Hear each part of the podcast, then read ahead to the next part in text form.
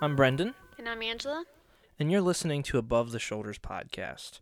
So, what we're going to talk about today is uh, we're going to give you a little inside insider's information as to what this podcast is about, and then we're going to get into the actual content of what our podcast um, is for this particular episode. So, like I said a minute ago, my name is Brendan, and I am a mathematician. I'm currently a grad student studying applied mathematics. I'm Angela, and I am a marketing coordinator in the vacation industry in North Carolina. And I wrote a book about content creation for beginners. Yes, we actually both have books. Um, mine is called "How Not to Suck at Math," kind of fitting. Uh, and like I said, Angie's expertise is marketing, so she has a book about that. Our goal is to write a few more books as we continue on throughout the year. Our my hope is to get another one out before Christmas, but unsure of where life takes us, so kind of just playing it by ear. Um, so what is this podcast really going to be about? This podcast is going to be about everything intellectually stimulating. We're we're we're kind of deep thinkers. Uh, we like to talk about college, and we like to talk about careers, and we like to talk about business and math and science, and kind of combine it all. Also, talking about our hobbies, interests, vacations, some of the cool things we've done throughout our life because we've kind of lived a fairly interesting life. Uh, for instance, we lived at a Hindu temple for a little over two years, and we'll talk more about that. I think we're going to do a whole series on that where we talk about just our experience there. So, this podcast is going to be about the Great Smoky Mountains. Specifically, um, not just about the Great Smoky, Smoky Mountains, actually. We're going to talk about the whole Blue Ridge Mountain region into the Great Smoky Mountain region. We, we went to college at Appalachian State University, and then we spent quite a bit of time there, uh, you know, almost half a decade there studying while we were there. That's when we lived at the Hindu temple. There's a Hindu temple about 20 minutes away. Not that we are Hindu, we have nothing against that. We just had the opportunity to go experience a different culture, which was kind of cool. So, the reason we're doing this podcast is because around this time, a lot of people are going to be starting the AT, the Appalachian Trail. Now, we have never walked the Appalachian Trail, but what we do is we live, you know, we lived for a good chunk of time in between or around the Appalachian Trail, the North Carolina, Tennessee portions. We vacationed there uh, quite a bit. And we wanted to give you guys some insider information at, about those areas. A lot of people are, you know, starting anywhere from March 1st to March 30th or 31st around this time. So the we're hoping to get a, a broad audience here. Not um, and uh, we're not just going to be talking about specifically the Great Smoky Mountain region. We're also going to be talking about areas around there. We we got to spend quite a bit of time there. We're going to talk about a week we spent there last year. That was kind of an eye-opening experience for us. But before we get into that, why don't we talk a little bit about the weather and the mountains? So, most days you'll find are a little overcast, rainy, but but it but usually it clears up pretty quickly. Cold, but the summers are are gorgeous. So, I mean, springtime, this is a good time to start hiking the AT. Well, they they usually get usually people experience a lot of snow as well during this particular time. You know, they'll, they'll have really warm days because it's that transition into spring. So they'll have these these beautiful days like Angie was describing, and then the next day they'll have six inches of snow because they're seven thousand feet up in the air. And then as they walk back down a mountain, it starts to turn into some nicer weather. You know, as the days go by. Um, Yeah, it really depends on the elevation there. Especially the mountains have something called orographic fog, which is basically just like fog lifts up into a mountain. So it's almost like you're in a cloud. We experience that a lot. We'll we'll talk more about it, but we um at the Hindu temple, we lived on a mountain named Heavenly Mountain and almost every morning it was like we were looking out into the clouds. Yeah, some mornings the clouds would be below us and we could like see 50 miles out and it was beautiful because all you could see was like a sea of clouds. It was literally like looking into the ocean, which is strange because we live near the ocean. And so I mean it was it was very similar experience. And then other days the fog would be right at you and it is kind of um kind of makes you disoriented because everywhere you look is just white and you kind of get no perception of what you're looking at. I mean, we knew where the Hindu temple was. We knew where the temple was, but you couldn't see it even though we lived 300 feet away from it, maybe slightly more than 300 feet. But we could it was it just disappeared. On our back deck, we would get on our back deck, and there's trees that are 15 feet away, and there's nothing.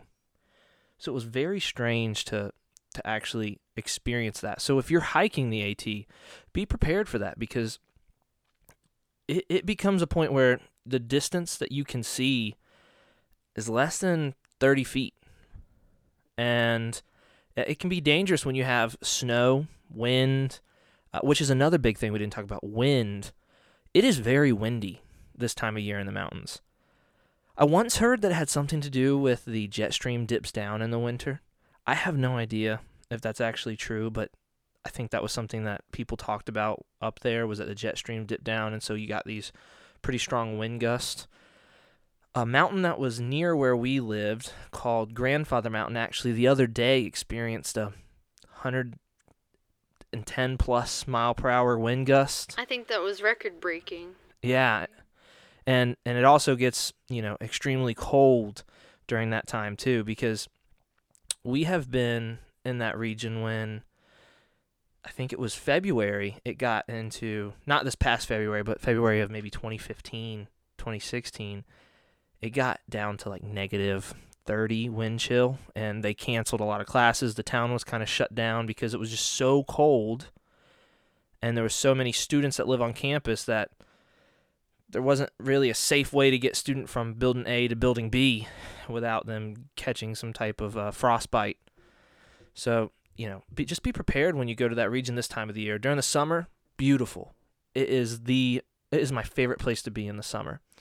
And so now let's talk a little bit about what we did over this past summer there. So Angie can talk a little bit about this campground we stayed at. It was absolutely awesome.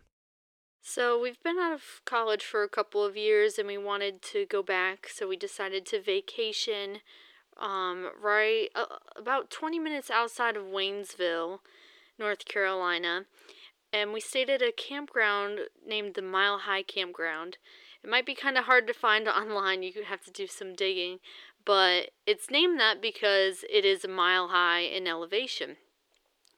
And we stayed there uh, over July 4th week and something it's kind of it's pretty interesting because even though we were in the mountain region when you would go into the town it would be like 85 degrees pretty pretty hot but when you were on top of the mountain it would be in the cool like 65 to 70 range and yes and at night it was cold we had to like go buy extra blankets. Yeah it was it was really fun. What was really nice was when you would wake up in the morning about 6 6:30 in the morning there were massive elk everywhere and and and yes I mean elk real just adult elk. So elk used to apparently be pretty prominent in that area and then through hunting they became endangered. So now there's this whole revitalization program where it's called bring back the elk or return of the elk or something like that.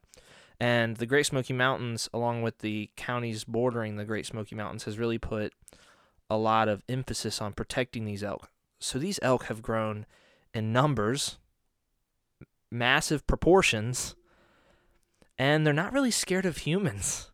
They will just walk by you. I mean, we were we we would were walking to like the bathhouse and an elk is 10 feet away eating grass, just kind of looking at you. And that was that was eye-opening because we have a little dog named Misha. And Misha hates any type of uh, big creature. And so when he saw those, he had no idea what to do. Yeah, it was a we had never seen elk before, so it was kind of interesting experience. When we first arrived, we did not have a campsite with a view, and we were a little disappointed.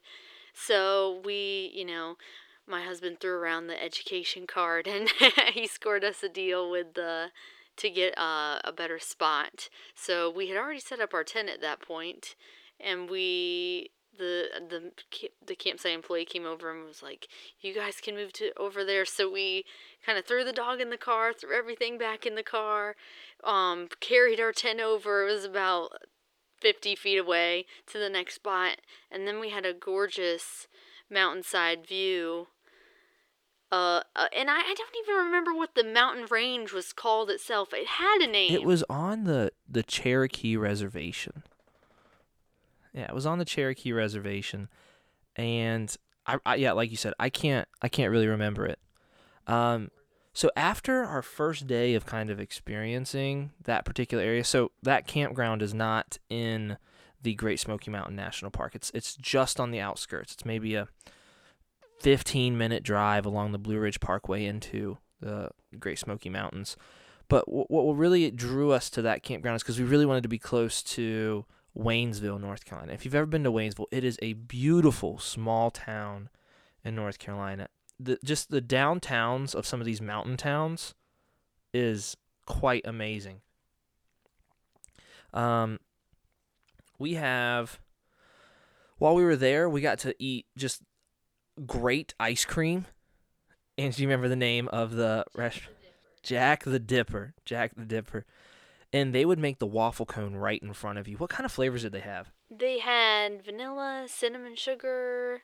Ch- I believe you could dip it in chocolates with sprinkles, and then they had all kinds of homemade ice creams, hard ice cream that they would scoop and put into like the hot waffle cone so the ice cream would kind of melt a little bit and it was so fresh it was delicious so one of the we, we did kind of a few things while we were in that area we went and visited where uh, I might have been in 2014 the world kayaking championship was held like whitewater rafting kayaking kind of stuff that was really cool we spent some time in bryson city that was awesome and then we got to actually spend some time in the Great Smoky Mountain National Park.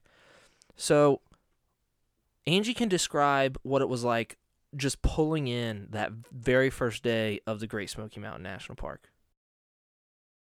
Well, so, you know, as soon as we get there, you see the sign. We then see a field full of elk. And of course people are pulled over on the side of the road photographers in truck beds taking pictures. So we of course we slowed down. We had to look. It was just an amazing sight because when we at the campsite we had seen one or two but we hadn't seen a whole field full of them. And that was really pretty yeah that was gorgeous. How many how many total elk do you think was there? 30 to 40 possibly? Yeah, had to have been at least 30 to 40 now when you get to drive into the great smoky mountain national park it starts out pretty flat at least on the north carolina side. There's kind of this one main road that goes through right through the center that takes you from the cherokee reservation to gatlinburg tennessee which we will talk about in a minute. Fantastic and the road that takes you through the great smoky mountain national park you get to see so much. The the drive is beautiful. And the day that we went, it was actually on 4th of July. We spent 4th of July day in that area. And Gatlinburg is really a unique place because you you drive in and it's like everything looks the same like the buildings are all this beautiful style brick. No company has like other than their sign, they don't have branding as far as like colors for buildings or anything. So it really looks like a luxurious resort in a way, but it's not. It's like, you know, the main strip of the road is just like all these different shops and things. Yeah, it was really a a themed kind of town. And we when we got to Gatlinburg, that's when we realized because we drove through the Great Smoky Mountain National Park. What our what our mindset was was we were going to drive through the Great Smoky Mountain National, Park, spend some time in Gatlinburg, spend some time in uh, the Tennessee Little River. We our goal was to go whitewater rafting, or not really whitewater rafting, but water tubing down the Tennessee Little River. And the reason we wanted to go down that particular river was because there was this business that allowed us to do it called the River Rats, and they allowed dogs, and we we had our dog with us at that particular time, and you know he had a little life vest. But while we were in Gatlinburg, we went to like the National Park Visitors Center because I wanted to get a mug. And while we were in there, they were telling us about how if you have a dog, you actually can't bring the dog out in the national park. And the reason being is uh, the national park has so many black bear. Like the I think they said every square mile there's four black bear. And that dogs can be seen as, you know, either threatening or food. And e- both of those are, are quite terrible. The I mean, Uh, our dog's kind of like a snack. He's only about, he's less than 25 pounds. Yeah, he's only he's less than 25 pounds. He's a small guy. So, you know, we spent some time in Gatlinburg. It was awesome. It was fun, but it was kind of busy. It was 4th of July. So we made our way over to Townsend, I believe, Tennessee. Uh, I uh, we, we went to Pigeon Forge as well. And I think we, we ended in Townsend, and that's where the Tennessee Little River kind of flowed out of. a very small town. And so what was crazy though is the River Rats was was packed. Apparently people that live in that area just buy year or not year round but summer season around passes and they just spend all day because what happens is you get on these tubes and you get to float down this river for what an hour, hour and a half. Then you once you get to a certain point, you get on a bus, they take you back up to the top of the river, you float down again. There's some pretty cool rapids. There's some really deep pools where you can kind of take a break and get on the cliffs and jump in. It was really interesting. A lot of fun. It was very fun, and it was a beautiful day to do it too. It was in the. It was warm. It was about seventy five, and um, Misha, our dog, he he had such a good time. He's he's not really a swimmer.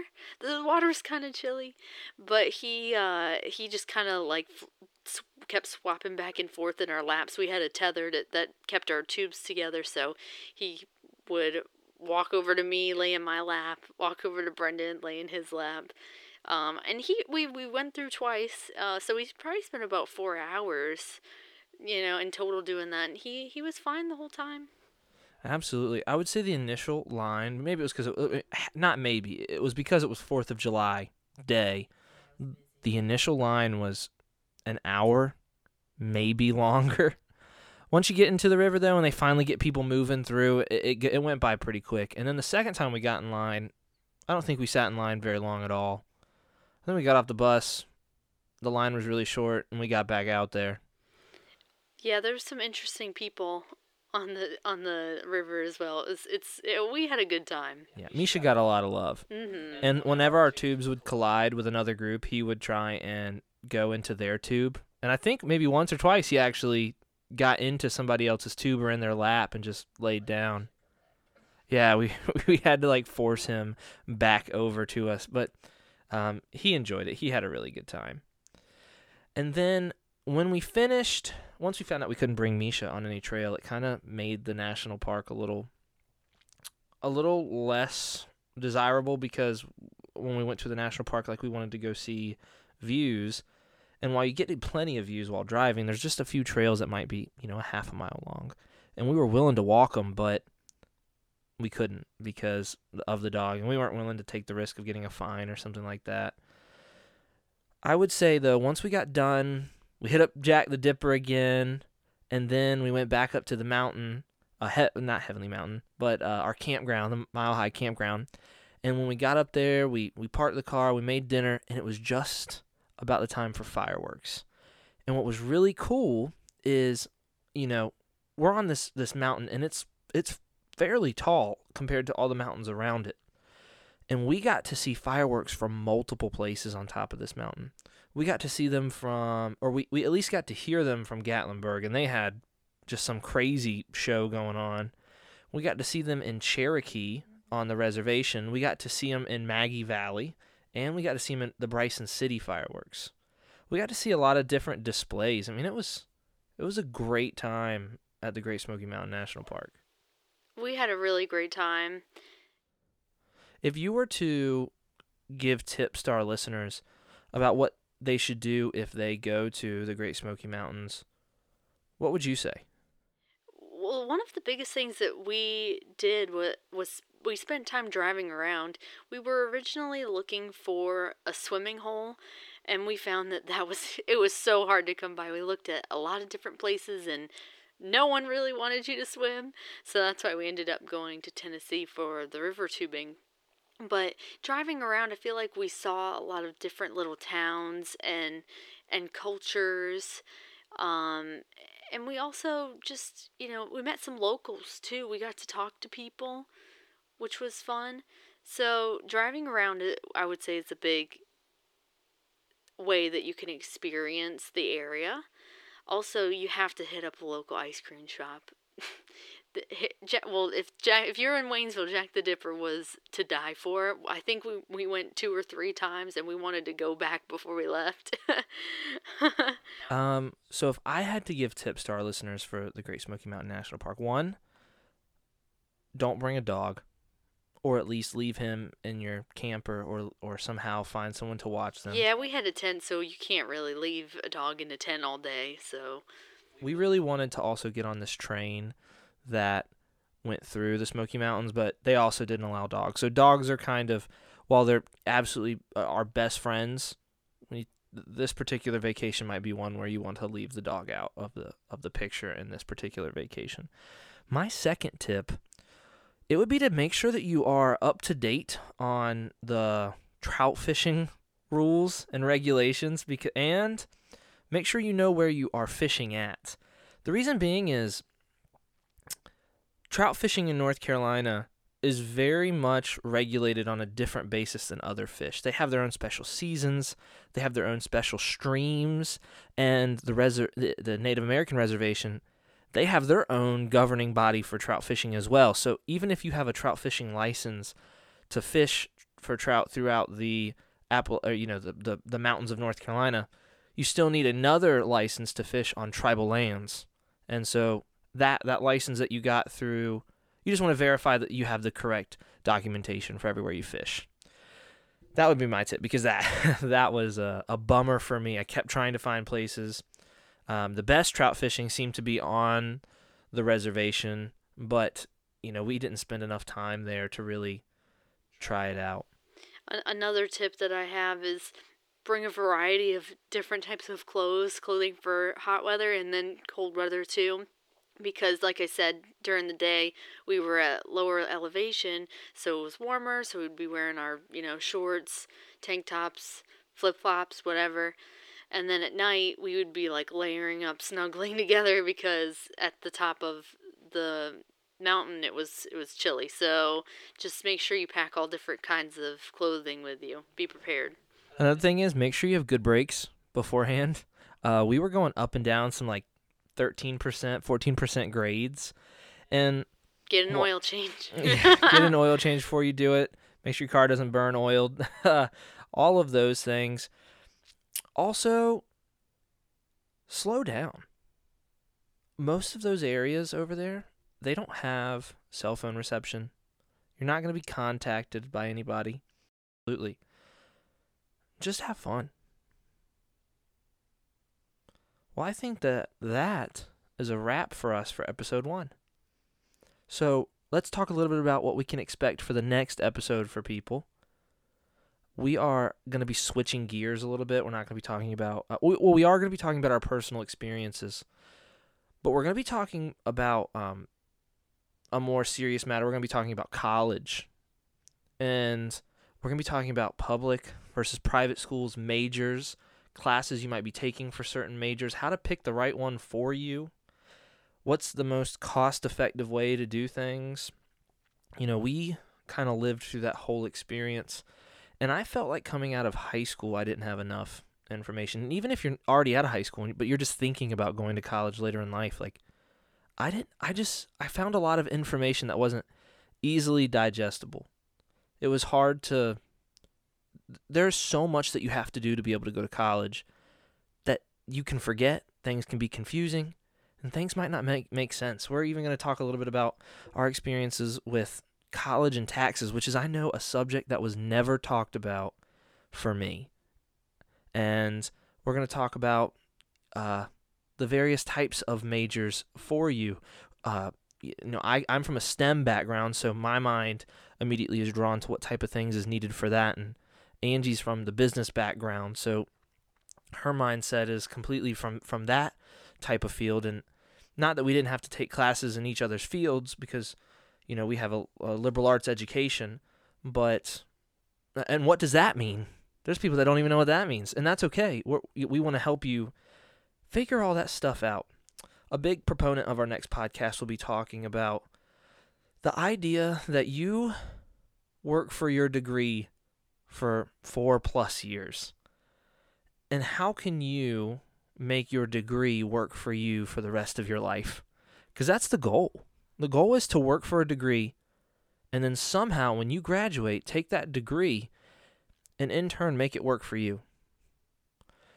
Well, I appreciate you listening today. Yes, thank you guys.